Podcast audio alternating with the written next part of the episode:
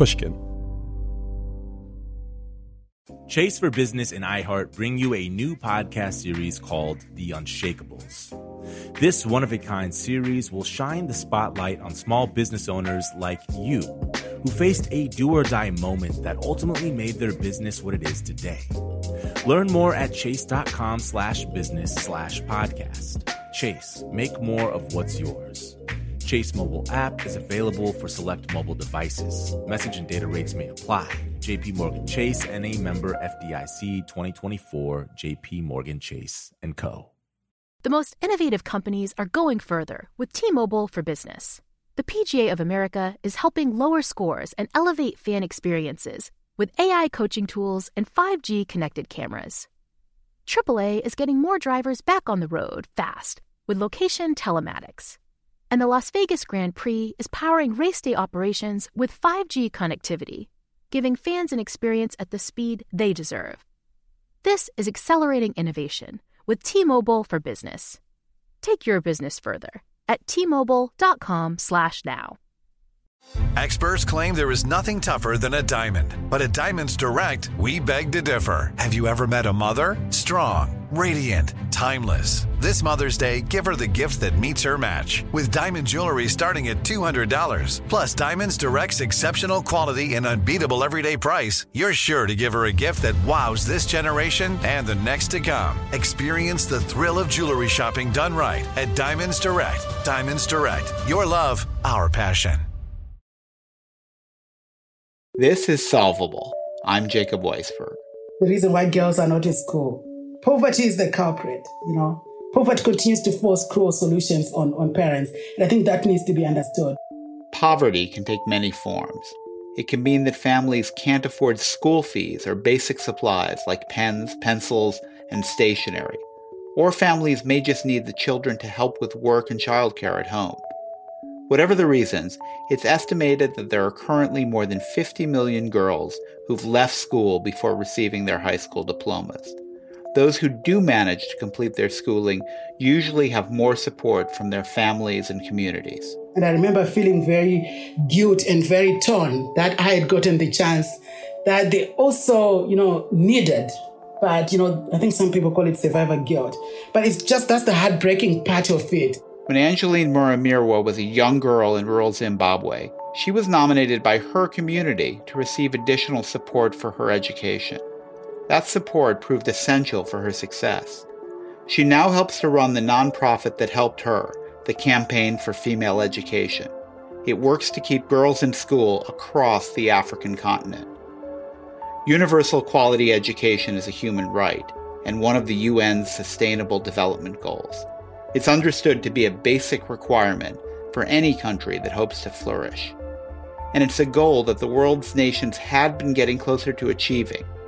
Between the years 2000 and 2018, primary school completion rates rose from 70% to 84% globally. And before the pandemic arrived, it was expected that nearly 90% of all school aged children would be able to complete primary school by the year 2030. As part of Solvable's Setback series, we're talking with leaders around the world about the pandemic and how to get goals like universal education back on track. COVID has been very, very brutal. But Murimirwa sees COVID 19 not only as a setback, but also as an opportunity. If we have learned, we should actually be able to expedite our solutions to the crisis that we face. This should actually move us ahead faster because we have learned. My name is Angeline Angie Murimirwa. I'm the executive director for CAMFED. Our work as CAMFED solves the problem of girls' exclusion from education. Angie, thanks so much for joining us today. Just to get started, could you describe the gap in women's and girls' education in Africa? Well, the figures that we have got that are official so far and from UNESCO is that before COVID, we had over 52 million girls were out of school in sub-Saharan Africa. We're very focused uh, right now on the question of problems that were getting better and that have gone into reverse because of the global pandemic. And I wonder what impact COVID 19 has had on girls' education. I know that in Africa, in many countries, the, the numbers are much better than they've been in many places in the developed world. But I assume that there are also different kinds of second order effects. So, what impact has the pandemic had? COVID has been very, very brutal. And yes, it's true that, you know, in Africa, we had improvements in terms of uh, access to primary education for most children. But what has COVID done is uh, started eroding the gains that have been made in that space as families started losing income. Uh, we're not even talking about, you know, the school closure, the prolonged school closure. So as much as uh, online learning was introduced as, as a response by most governments, it was amazing and awesome for the children that could access it and afford it. But it also meant that for the majority of the children that we work with as an organization who are in the hardest to reach communities, they did not get uh, support with online learning. So as a result of it, I know for a fact that, you know, our alumni network uh, supported with uh, printed out materials. They were doing social distance study groups and, and, all that. But, you know, it is the duty of the government to also ensure that uh, quality education is provided to every child. But COVID actually exposed that we have issues of equity, you know, informed by technology, you know, access for various families. So yes, just to say that uh, unfortunately, COVID has exacerbated the inequality in Africa, particularly in education on boys and girls, but also on those that could afford it and those that can't, also on urban and rural. Have schools been closed in, in many countries in Africa? What does the picture look like there uh, with actually the basic question of whether children are going to school? Uh, the majority of um, African countries closed schools at the onset of COVID, that was last year. And uh, right now, schools are opened, at least I know that for a fact, across uh, five African countries Zimbabwe, Zambia, Malawi, Tanzania, and Ghana. But the, it's heartbreaking to see what, what COVID has done. We have had situations where we have seen most girls, particularly, now having to take up more household chores than they were doing before the pandemic. But we've also seen a lot of children actually take up work in order to sustain their families. And when we say work, we're talking about working in other people's fields, uh, working in casual labor, because, you know, because of restrictions, markets were closed, family income fell. So we had uh, children stepping in to sustain families of basics. This is even worse for child-headed families where you've got um, often the older child taking care of the rest of the family, or where there are grandparents-headed uh, families where the grandparents are too old themselves to fend for the children. So you have children who have had to work to be able to to sustain themselves. Unfortunately, that also goes with issues of um, you know transactional sex or you know like girls being taken advantage of in, in exchange for food and all that. So those have been the you know some of the exacerbated crises uh, due to COVID, and this is mainly because of the response to COVID, where restrictions were put to curb the spread discrimination against girls takes different forms, obviously, in different parts of Africa and in North Africa versus sure. West Africa, Central Africa. The opposite of school for for girls in Africa is often increased poverty, full time work, and child marriage. That's another way to look at the statistics about what's happening. Where is the problem the worst, and where are you seeing the greatest progress? You know the issue of girls exclusion they like you said it takes so many forms. There's exclusion from education totally you know like where girls not in school but there's also exclusion within the system where girls do not have the academic self-esteem to participate where girls do not have the confidence to be able to participate. So from our researchers as an organization academic uh, self-esteem is the second highest after poverty in terms of girls' participation in school. And I think you know that Africa there's huge uh, challenges of child marriage, but we actually you know discovered that actually child marriage is not the reason why girls are not in school. It's actually mm. a result of girls not being in school. So when girls are in school, they are least likely to be to be married because they are in school. And also it addresses issues of adolescent pregnancy the statistics have continued to show that that education actually protects girls. So I just want to be able to point out that it is important for us to continue to be nuanced and responsive to children in each context rather than uh, probably overgeneralizing. Because, like you rightly say, there are varying levels or magnitude of the problem in, in each context and from each country. That's the tragedy of it. Mm. CAMFED is the Campaign for Female Education, your, your organization. Can you tell me a little bit about how CAMFED works and what it does? I love CAMFED. Uh, and and just just to say that I'm actually one of the very first girls supported by CAMFED through school, and and CAMFED supported me at a time in my life when I was about to drop out of school. I was transitioning from primary to secondary school, so I know CAMFED quite intimately. So what CAMFED does is it supports families without the financial means to support their children through school. So we meet our old school going course. We're talking about issues of stationery, pencils, pens, sanitary wear, and uh, where children have to travel long distances, we also support them with that. But the most important thing that I want to be able to you know, share here is that CAMFED responds to each and every individual child's barriers to education and works with the community to be able to address that. So today, CAMFED has supported over 4.8 million children to go to school across Africa. So tell me a little more about your story. You said when you were finishing primary school, it wasn't a given that you were going to stay in school. Is that right? And was that when CAMFED began to support you? Sure. So, um, okay, let me just give you a bit of background on me. I, I went, I'm the firstborn in a family of, you know, five children. So I went and through. You grew up in Zimbabwe. I'm sorry, just to start even f- further back. Yes. sure, I'll start from there. So I, I was born in. Uh, I grew up in a rural village in Zimbabwe called Denere, some you know, southeast part of Harare, which is the capital city. As I went through primary school, I, I had to work, you know, in other people's fields, but also I remember really washing people's dishes. So such basic things as pencils and exercise books.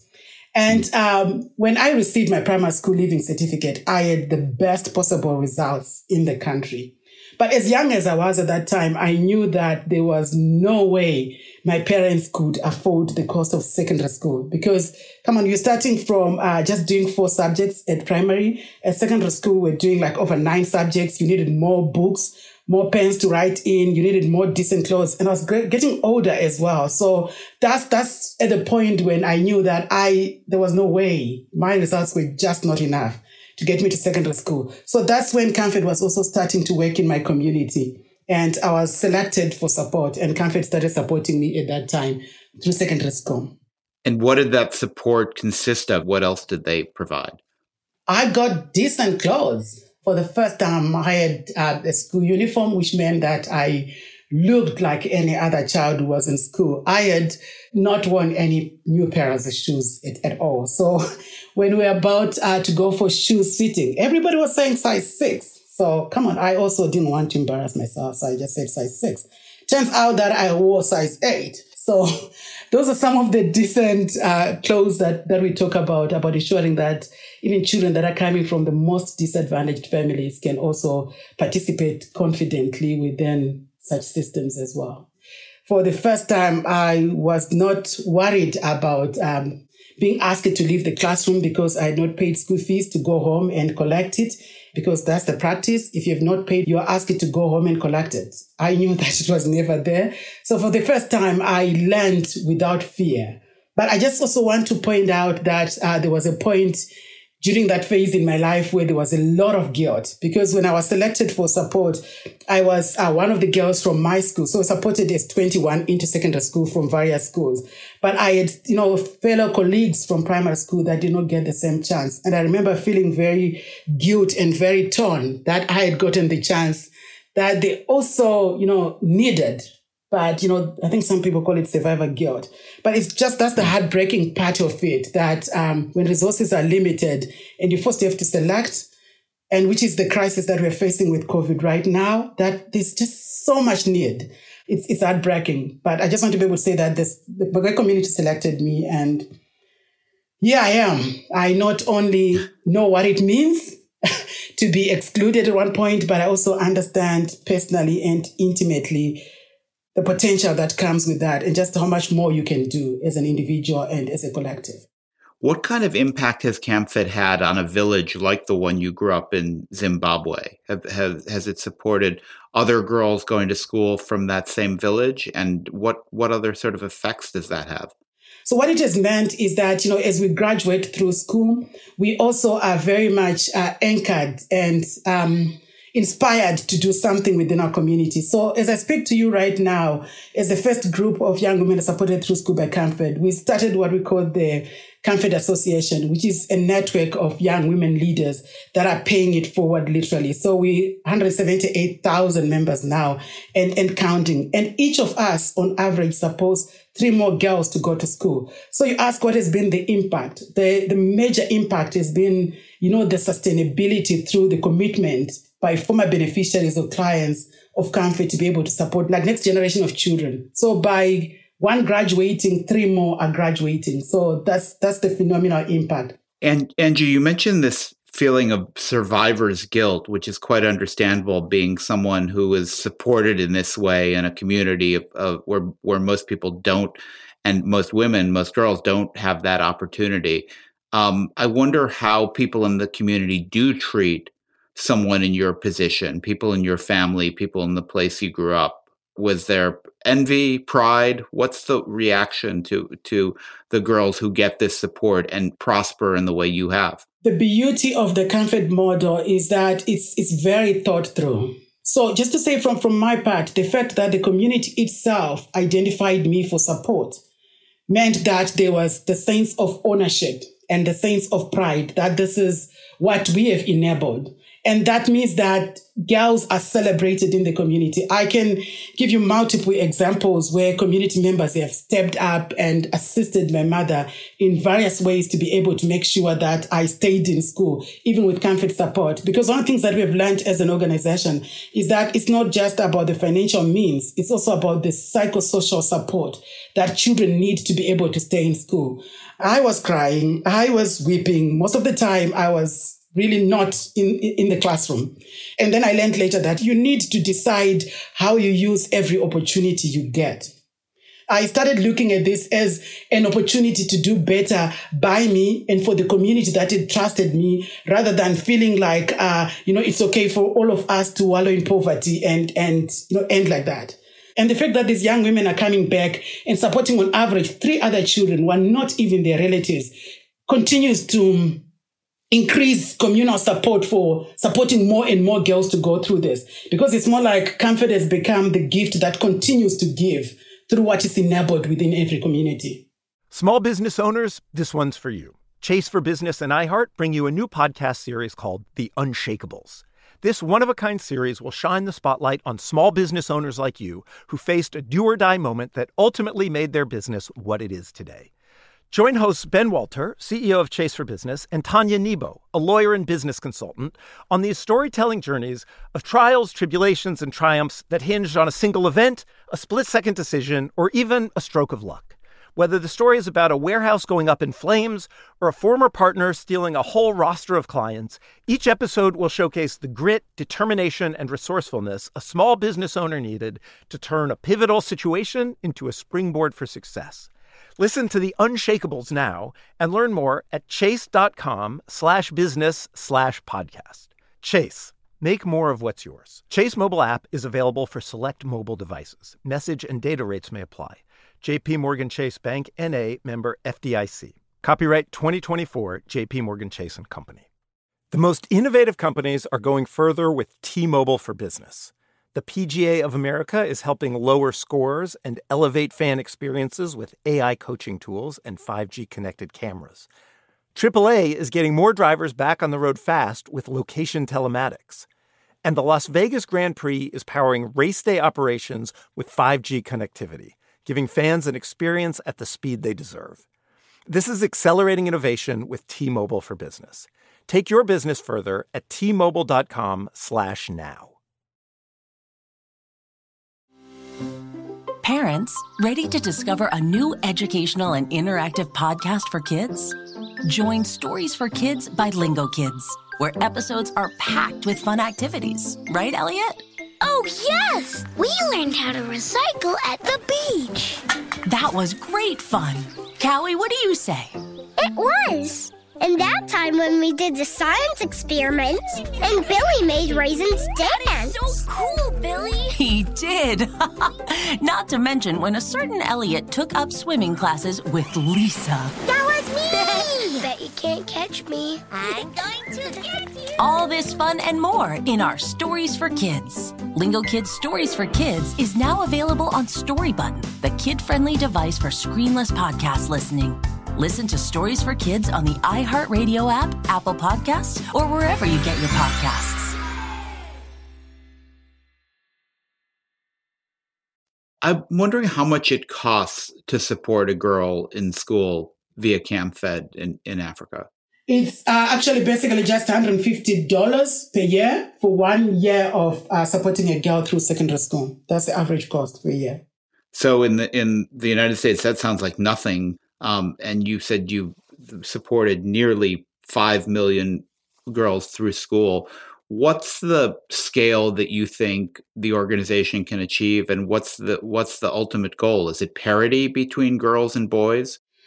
Our vision as an organization has always been a world in which each and every child is educated, protected, respected, valued, and grows up to turn the tide of poverty. Every child. And, and our strategic plan over the next five years is to support 5 million more girls through school. And I, I, think you realize that, you know, we've supported close to 5 million since 93, and we're going to support 5 million in five years. That's ambitious. But we're also counting on the support of um, our CamFed Association, who is we're actually trebling the support that, you know, we're providing as an organization at the moment.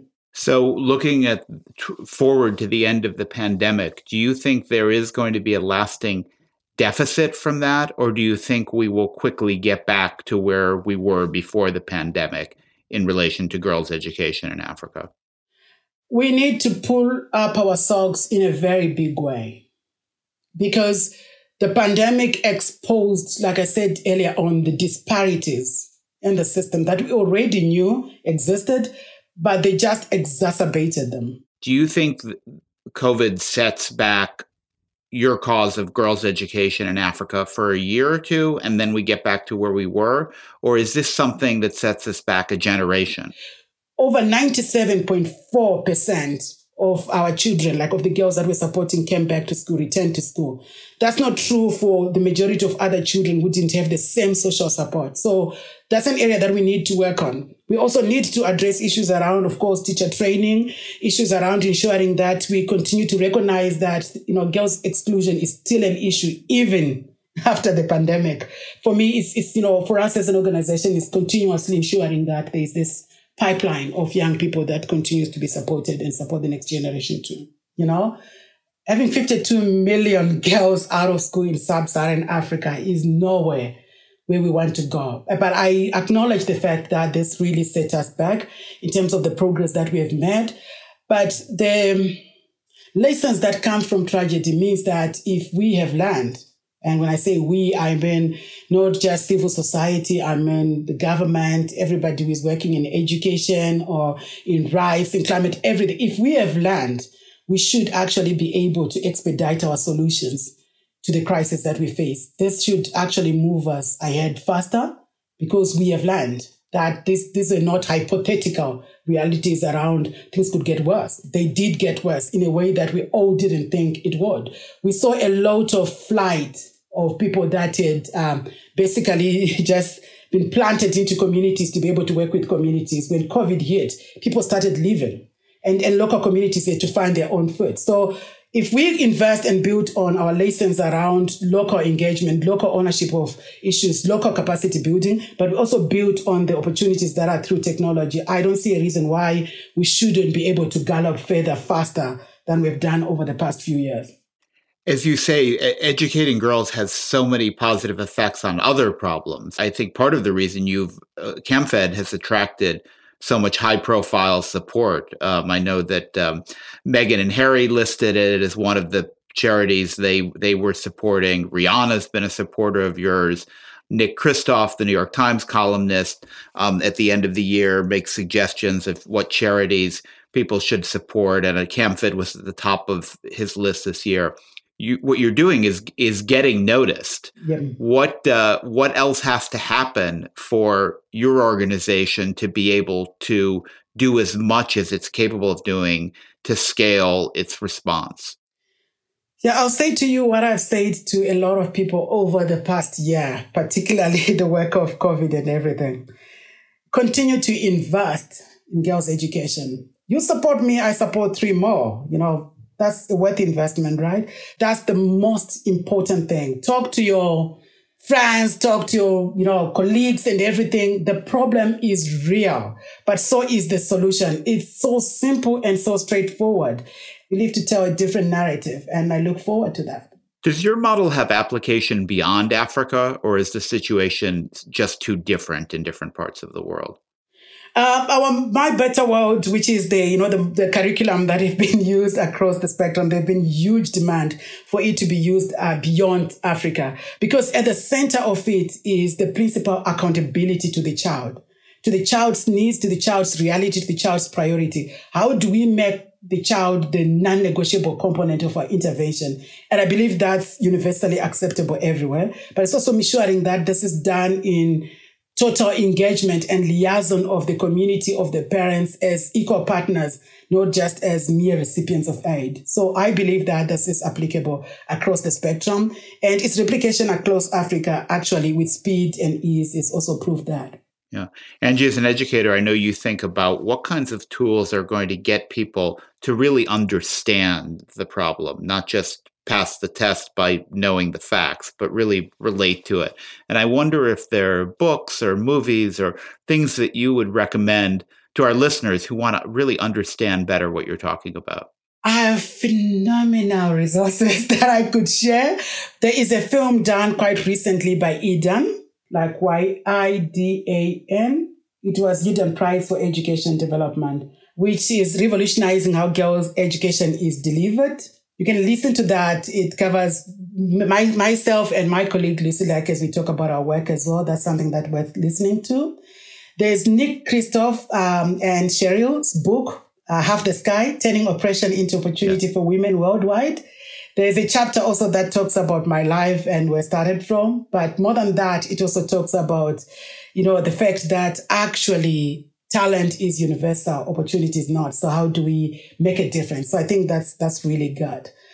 I also have a book that um, I, I really like that helped me and um, my my fellow sisters, like you know, the Camfed Association members, to understand our reality as as we graduated from school. And it's a book by Amartya Sen, Development as Freedom, because yes. it talks about just you know, just that you know development um, is freedom. Uh, that's that's lens that I never really perceived my life through, and that's you know that's what helped us structure Kama in a big way when we're just starting the Camfed Association in a big way, when we're just starting to look at ourselves as you know how is this education widening our freedom as, as young women from patriarchal communities, as young women were the first in our communities to graduate. So I think that's another book that I'd recommend.